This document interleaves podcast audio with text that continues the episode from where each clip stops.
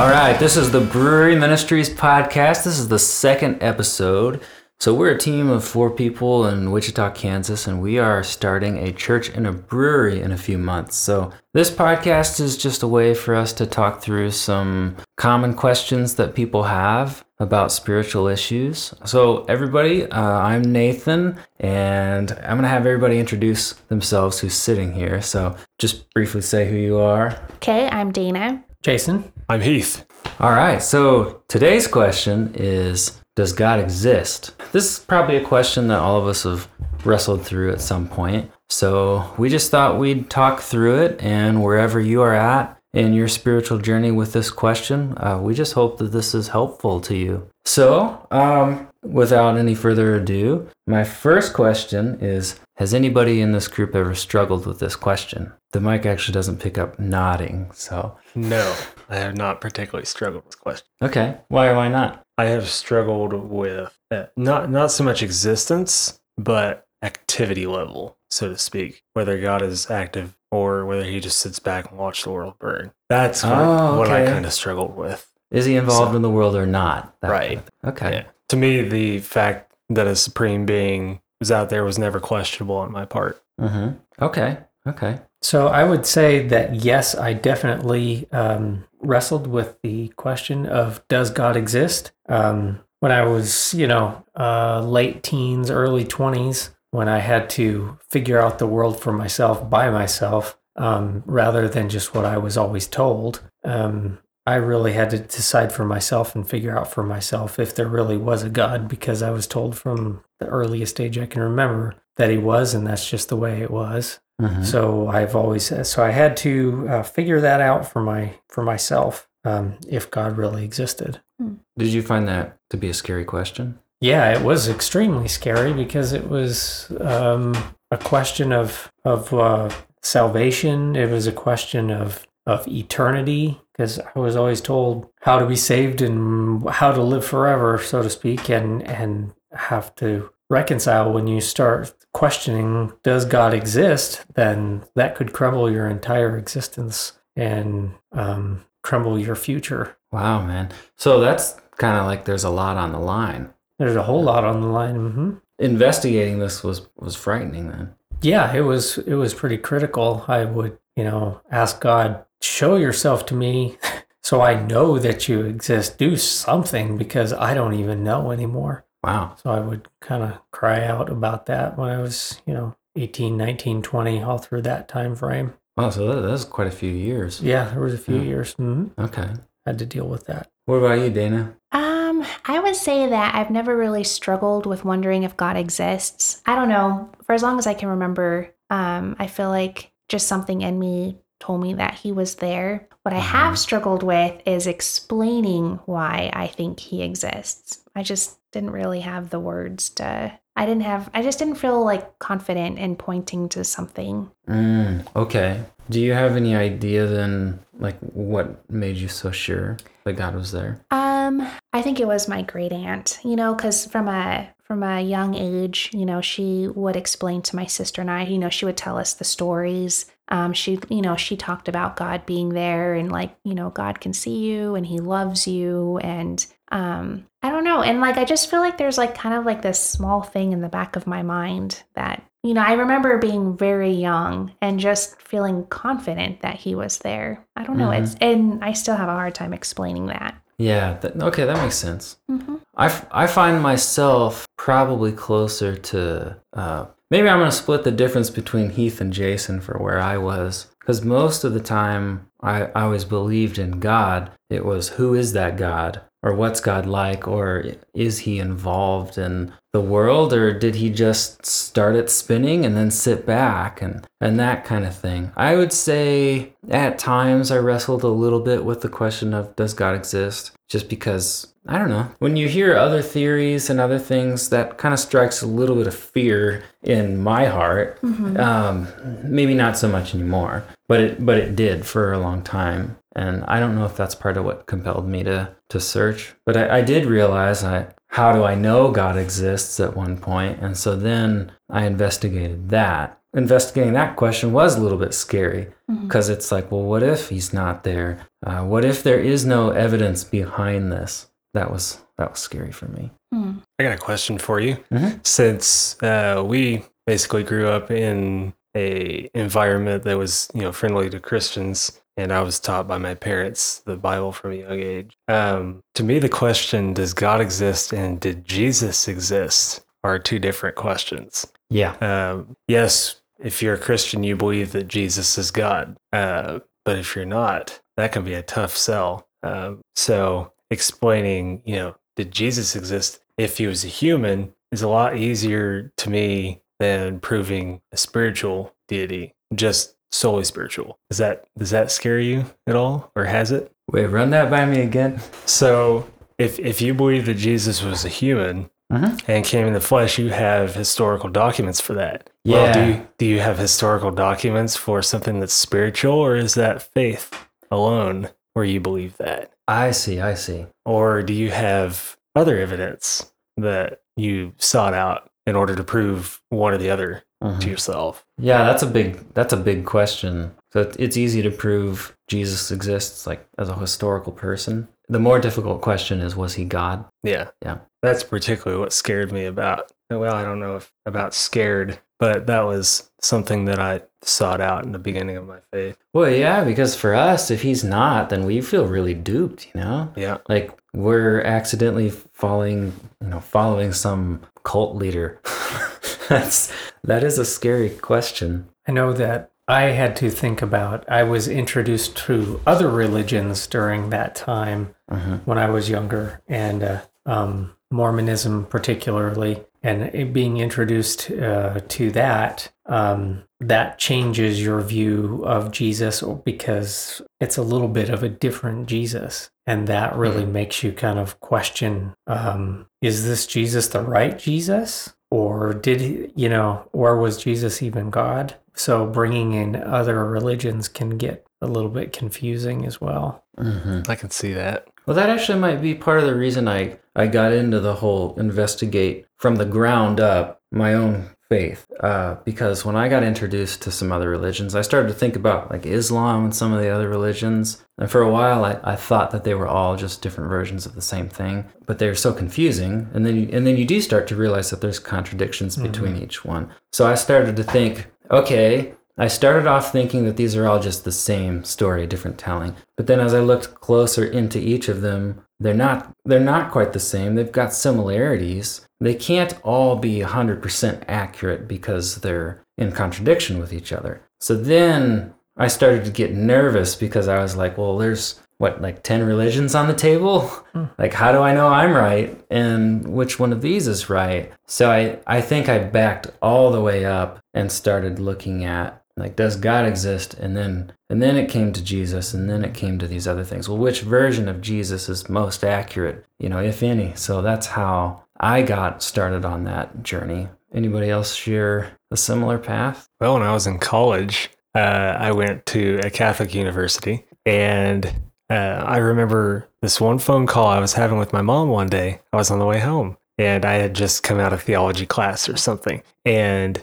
there was a specific term. I don't remember the term, but that really got me thinking: Who actually was Jesus, and why do people say that he is X or Y? And uh, it had me researching. mm-hmm. Uh, and the case for Christ came came a little bit later, but that was an amazing book yeah yeah as far as uh, evidence goes. Okay so we all wrestled with this question a little bit um, what made you want to investigate further like why did you look into it at all or could you just be like ah i'm comfortable not knowing For me, as I had mentioned earlier, the reason why uh, I looked into looked into the subject of God exists because that was my whole world that I had known. So I had to find out for myself uh, what was true and what wasn't. My investigation, I guess if we want to call it that, was going to a church because that's what I had always known. So I thought, well, I guess I have to start at square one and start at a church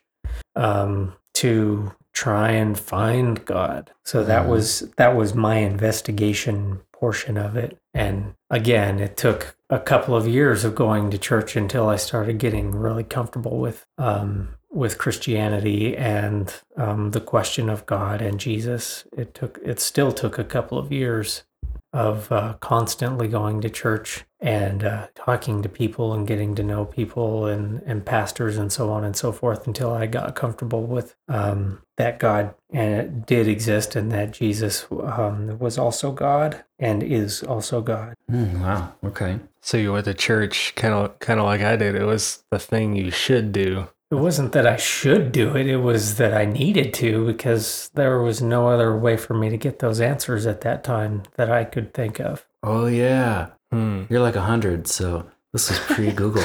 That is very true. It really was pre Google. When you walked in, did you hear the monastic chants? This was uh, mid 90s. yeah, I, I find Dana's situation really interesting because you grew up outside of the church. You had one Christian in your life. Mhm. You ended up in the same place as Jason. I did. So, um, you know, we were talking about, I don't know, kind of just, you know, like wrestling with, you know, does God exist? And, you know, and if he does, like, what is he like? So my great aunt introduced him to me at a young age. And it's kind of funny as I'm I'm listening to you guys and I'm I'm thinking about just what it looked like for me, you know, as a young kid, you know, it's God is love, you know, God God loves you, you know, he's he's great, he's merciful. But as I got to my teen years, my grandma started chiming in. Um, and of course, I wasn't a major, um, like, I didn't like rebel too horribly bad, but you know, I did push the boundaries a little bit. So my grandma would kind of, you know, like, hey, God is watching you, and kind of like made him out to be like this sheriff in the sky, like ready to zap me. So for many years, you know, so you guys are talking about, you know, investigating God. For a lot of years, I just um I wrestled with a lot of shame. Like I didn't want to investigate God. I just wanted to hide from God. Um Wow. just because I felt like he was so disappointed and so upset with me and stuff. So, um, yeah, um, I did. So I did end up going to church, and that is where I met Jason. Um, but even even in that setting, though, I it it has taken a really long time to shake that um, feeling of of being scared and and ashamed. So. Mhm. So I did not do a lot of investigating. I was trying to stay off of God's radar. I wonder if subconsciously that's what I was doing because my search took, I don't know, 10 years. Um, When I started to have the question, is God just a force like in Star Wars, or is God just love, or some, or, or, or is he actually a relational being? Mhm. I started to have those questions, but I took forever to actually pursue those. And I probably took eight or 10 years. I hear you. When I started going to church, it took me probably, well, when I started going to the one I do now, it took me like seven years to finally get to the point where, like, yes, I'm, I, I know my faith now and I'm not turning back. And it, it took an incredibly long time. hmm Yeah, yeah. I, I think I can't comprehend somebody uh, knowing my my issues and flaws and still actually loving me. So like that doesn't seem to be a very human concept to me. So I I don't know if maybe that's why we feel like we have to hide from God or not. But none of that matters if He's not really there. So what I want to know is uh, when you explored this question, what kind of evidence compelled you to to believe in God, or did did your investigation lead you elsewhere? Well, like I said, I did not investigate. However, I did end up in an apologetic study group. And, um, well, if anybody, you know, anyone who knows me knows I'm a space nerd. So when this topic, yeah, What? it's true. It's true. Anything planets, anything um, NASA, I love it. I how what? I guess you didn't know me. Surprise!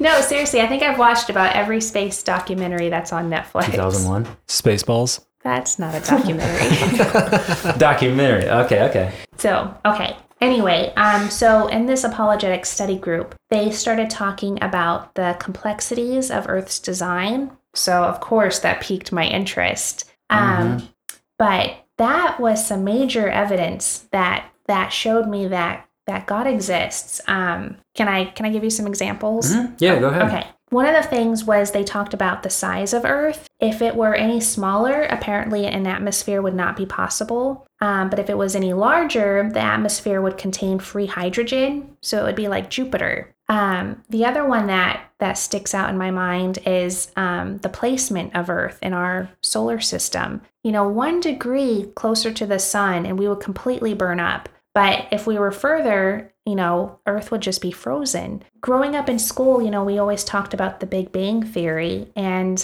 but, you know, when you think about where Earth is and how it has to be, um, there is no way that that happened by chance. Like it just happened to land at exactly the right location um, to sustain life. And I don't know, when I heard that, it just, it, um, that was just something that kind of tucked away in my brain. And and that gives me something to talk about with people. You know, now I can point to this and say, you know, God is our designer. He designed our universe and He placed everything just perfectly so that we could live. And, um, you know, and, and even the other planets, you know, they're not just running around in chaos. You know, there is order to that. Uh-huh. There's just no way that that happened by chance. Yeah, that stuff really spoke to me a lot too because the sheer number of variables like that that had to be just right. I mean, mm-hmm. it, it's, I mean, it's, there's like 300 or something critical things like the size of the moon and we can't exist. But there's, there's more than that.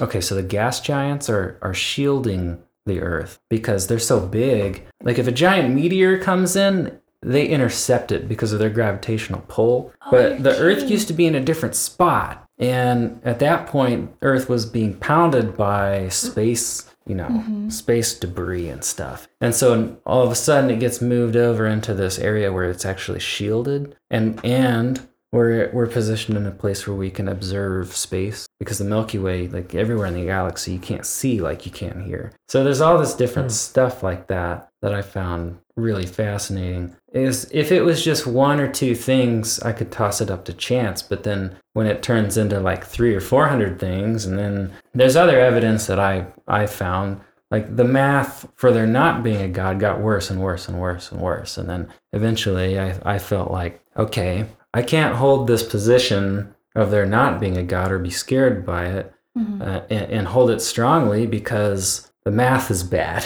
Right. that's what i thought what about you i'm pointing at jason by the way Yeah, so I would say during um, what kind of uh, convinced, I guess, is the word we're looking for. What kind of finally convinced me, let's put it that way. Um, I wouldn't say it was any one thing, but some of the stronger things that, uh, one of the stronger things for me is the historical accuracy of the Bible. And the Bible tells the story of God and it tells the story of earth. And it's a, a excellent history book. And the Bible is corroborated by many, many other history documents, not just the Bible itself. There's many um, history documents that coincide with it, that agree with it, and that prove that it is correct. And so the amount of um, prophecies that have come through, uh, come true through the Bible. Um, the most amazing prophecy, of course, being the prophecy of Jesus himself um, in the book of Isaiah,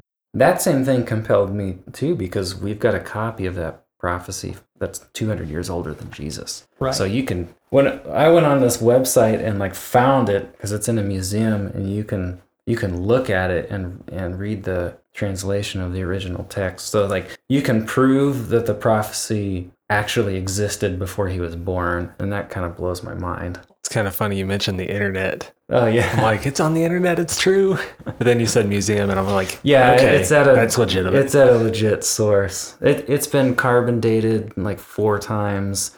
They've done multiple different kinds of dating tests on it. It's it's it's solid that it's older than Jesus. I think it's 150 to 200 years older than him. but the prophecy of Jesus is just a small piece. yeah, The yeah. book of Daniel, um, trying to remember the date on that one, but the book of Daniel is full of prophecies that have come true. And um, it's, again, just like the earth. So the mathematical probabilities of the prophecies that have come true in the book of um, Daniel and actually throughout the entire book are uh, not mathematically very, very good. I mean, and that really led me to realize that that book of uh, the Bible was truly God inspired. Once I established that you know God did exist, um, and uh, the Bible actually helped point me towards that knowledge that God did exist. on the I'm gonna I'm gonna go on the other side of Dana here and instead of macroscopic, I'm gonna go microscopic. growing up with a mom in the lab tech field, I had access to all kinds of cool tech like microscopes and stuff like that, uh, pipettes. And I'm probably losing you in the terminology, right? Yeah, I don't even know what a I'm pipette just is. kidding. Um, so I got to check out like bacteria and cells, something that each human has trillions of, uh, which is incredible in itself. Uh, an example would be a zygote. That's one of my favorite words now. Is zygote. Like a goat? Uh, sort of. It's it's when the sperm and an egg meet. You know that forms the zygote. You have you know two gametes coming together making a cell. So every human starts there. In fact, every um, mammal and animal basically starts there. Uh, it's all chemically orchestrated and need no help from any human. To me, that's that's amazing. And I'm I'm I'm thinking, what started all this, and how is it able to basically make a human with trillions of cells with one cell and have it work pretty much perfectly every time? That that was just amazing to me. And I'm like, it had to start somewhere. It can't start in a puddle of goop. hmm I mean, you try to make something in a puddle of goop. Well, you're making the puddle of goop. You're talking me- about the primordial soup. Yeah. So for tens of billions of humans throughout human history, to me, that proves to me that God exists or some form of God. Hmm So if I was starting at that question, that that would be an amazing evidence. Some people deny Okay. that by saying, "Oh, it came from goop." And I'm like, "What created the goop?" And then you get into what was it, Saint Augustine that put forth that argument. You go back far enough, you always got to have some some first, First cause. Yeah. Yeah. Yeah. Well, what I heard you saying just now was that this process, like the creation of life, is just way too technical, Complex. complex to to be performed without data or intelligence behind it. Right? It can't be random. Oh, this sounds like DNA talk. It is. Are Yeah, you a microbiologist Well, that's, too? That's what I was thinking because one of my points was um, the complexity of DNA. You brought up the primordial primordial soup. So that is uh, where they think, like some scientists think that life started, right? So they have this idea. It's a theory that there's a little pond or you know something they call it primordial soup and it contains all of the ingredients required for life and just waiting long enough whether it was electricity or, or whatever somehow this pool got energized and out comes the first cell the first living cell um, i always felt uncomfortable with that because i thought well if this theory is proven true then does that mean that there is no God? So I, I wondered if that would be like, you know, the nail in the coffin to the idea that there's a God who loves us. I don't think that's that's really saying that anymore though, because whether or not that happened, it's kind of like, well, who put all those ingredients there? Who orchestrated this? Where did all that stuff come from? So I don't know that there's any way to escape that question of what was the first cause of all of this and where did all this information come from. I was investigating the the abiogenesis theory, life coming into existence on its own from non-life, right? So in 2015 or 2016 or something, I uh, I googled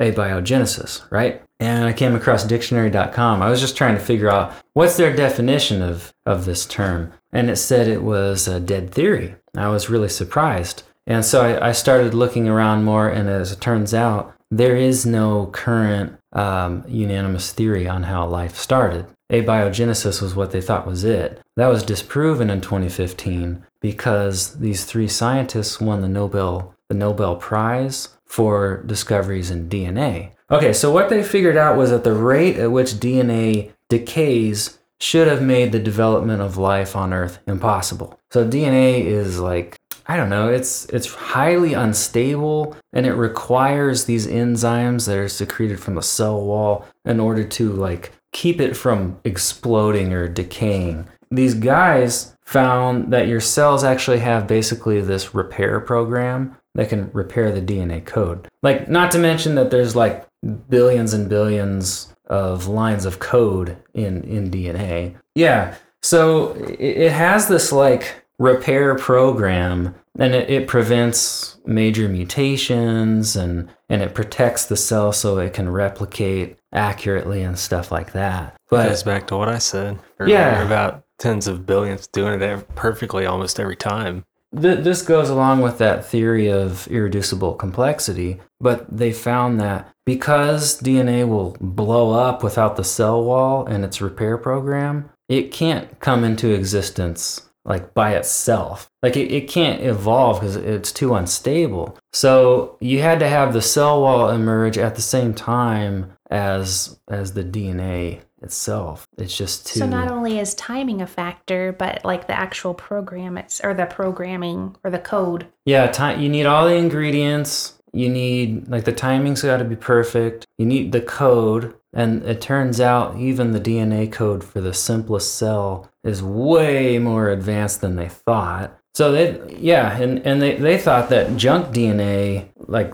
deleted lines of code or unused lines of code, they thought that that was evidence of evolution. But it turns out that then they started to find that junk DNA wasn't junk. They just didn't know what it was. So as they started to reduce the junk DNA, then they were like, well, now what? And that's kind of where they ended up with a biogenesis theory. They they can't figure out how something so complex could emerge. And even if even if the first cell did emerge in the primordial soup, I started to think, okay, so it's only got like once once it's there, how's it going to replicate? See, how does it get to the point where it can make another cell? It has to learn to do that before the first cell dies. So that first cell has to evolve or this whole thing is over. And I started to think about that just like the the layers like the math is just getting worse and worse the further I went down the chain. And so if scientists can't figure out how life started, they don't have any theory. The only real theory that I could hang my hat on is that some intelligence of some sort put that whole thing together or started the first life or something. There's got to be a scientist. Like I, I, you know, I can't. I wish my dinner would bake itself, but it needs a baker, and that's what I ultimately settled on. So then, then the question of does God exist stopped making me nervous. From there on, it was who is God. Sounds like the next podcast. Yeah. Although, um, I should I should mention I, I myself was a former skeptic, and I know that skeptics are going to wonder, well, aren't we just saying that we can't figure this out, therefore God? So, what do you think about that question, and how would you deal with that? There has to come a point of um, personal investigation, I think, where each person has to answer this question for themselves at some point, that they have to take the responsibility to decide these things for themselves and and um, kind of come to their own conclusions. It's not something that anyone can force upon us, and this is not an easy, uh, not an easy question to figure out. Right, right. Like, are you saying like we're not exploring our evidence, or that some Christians are not exploring their evidence fully? They're just like getting halfway and then just like, oh, this is so complex, so God must have done it. Yeah, we can't figure out the equation, therefore, God, God of the gaps thing. How do we know there's really a being behind all of this? So, m- my answer to that is partly, well, he's revealed himself in a lot of different ways. Like the science speaks to me, but then you've got to deal with the Bible and, and some of the claims in there and the evidence for the Bible. You've got to deal with the existence of Jesus and the unbelievable things that he did and the way that he came to be a part of humanity, but yet was so far beyond us. There's that. There's the existence of of justice and mercy and things like that, the existence of good and evil. Are there any other things like that that you can think of that are are different ways that God's revealed that there there is a personal God behind this? Usually when there's a law, someone made that law. Mm-hmm. So I could see that as being I mean, that's like a lot of like random, a lot of random like animals, objects, you know, just everything that just mm-hmm. follows this order. And like, there's no reason why it should. Yeah, yeah. Um, this universe does not become more orderly. Like that. Mm-hmm. That goes against the laws of physics. I think it's the laws of thermodynamics. But things don't become more orderly here. They gravitate towards chaos. So if something was organized at one point, you know, like like all these machines that we see, like like animals and just systems, the water cycle and stuff. You have to ask who organized this. who organized this and put it into place so that it works? Hmm. I guess I was thinking, I don't know. I was thinking, yes, there are laws, and yes, these things are obeying the law. But I was, I don't know. You were, you said something about a personal God, and I just thought like it kind of reveals that someone who loves us like lovingly put all these things together, like took special care to to create something that would function really well um, and kind of reveals like he's an orderly god you know he i don't know that's an incomplete Yeah. thought no, that I could see that. Yeah, I mean, he could have just stuck us in some kind of swamp. I, I suppose that's that's excluding the argument of uh, war and humans basically destroying themselves. yeah. So, do you mean like when you say it like works well? Are you talking like um, if it wasn't for like moral injustice, it works pretty well? If people didn't attack each other, kill each other in the name of whatever, well now you're sticking humanity in it yeah, you know like hu- like human dignity. And well what i was referring to was things like seasons and oh, okay, um, you know planets orbiting things that you know they don't have anyone policing them. They just do their thing and they function like a well-oiled machine you know? And there's no reason why they should i don't think yeah, you know? Yeah. They, I think scientists tried to make a simulator because they, they thought if they figured out gravity, they could make like the, the solar system and make it orbit and stuff. And then it was a computer program. And they set it up and it just fell apart. One other aspect that we're not touching upon, or we haven't touched upon, is the miraculous things that happen around us. The miraculous stories of, of healing and personal, uh, there's many personal contacts with God in a spiritual sort of way, and things that become very personal to people that also can point to the existence of God. Um, you know, Christians especially have many, many stories about, you know, just things that just are not really possible that kind of go outside of those laws of physics and um, that point to someone that really loves them and someone that created them and, and wants them to prosper and prosper. yeah, that makes sense. I can see the skeptic basically doing the same thing with what was it, primordial soup with this. Like we can't explain, you know, why things happen. Therefore, God made a miracle. Like I he's some I kind can- of genie. Like I can I can see a skeptic asking that. In fact, I asked it. I'm like, surely for every healing, there's got to be you know some chemical reaction going on. Yeah. And then you know I kind of stumbled upon a couple things. One, it is a true miracle, or two, um, things just chemically worked out, and God was sovereign over that chemical working. Mm-hmm. that that can be an extremely complex thought process. Because i mean uh, if you look at one example in the old testament was a river was stopped up. Well miles up the river there was a landslide that stopped a river for like i don't know how long a few minutes and then the landslide cleared itself and the water came flowing back gave people enough time to cross the river. Oh, okay. so I'm like, okay, on one hand, yeah, that's a miracle. On the other hand, God caused the earthquake to happen at just the right time right. for that event to transpire. So that just blows me away. I mean, Yeah. So either God used natural means to block off that river, or it just happened and it was just chance. So you're saying we're both looking at the same situation. The skeptic might see it with a natural solution, but we might see it as as God. I mean, the evidence might be available to both of us too. Yeah. In which case, I would probably ask, what evidence do you need to prove whatever hypothesis you're looking at? Mm-hmm. Because if you exclude God, you're never going to see God as a as an option.